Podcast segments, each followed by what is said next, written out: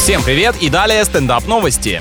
Нью-Йоркский журналист на свадьбе своих друзей получил роль сопровождающего для кота невесты. Кто-то отвечает за кольца, держит фату или провожает к алтарю, а ты нянька для животного. Непонятно, это почетное или унизительное поручение. Репортер поделился в соцсетях фотками питомца, одетого в настоящий фраг и разъезжающего в специальной отдельной коляске. Пост никого не оставил равнодушным и продолжает набирать популярность в интернете. Как говорится, любишь лайки, люби и котиков возить.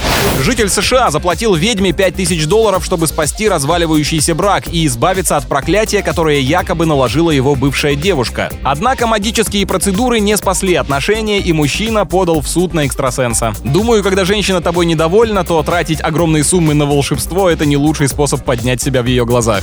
С вами был Андрей Фролов. Больше новостей на energyfm.ru.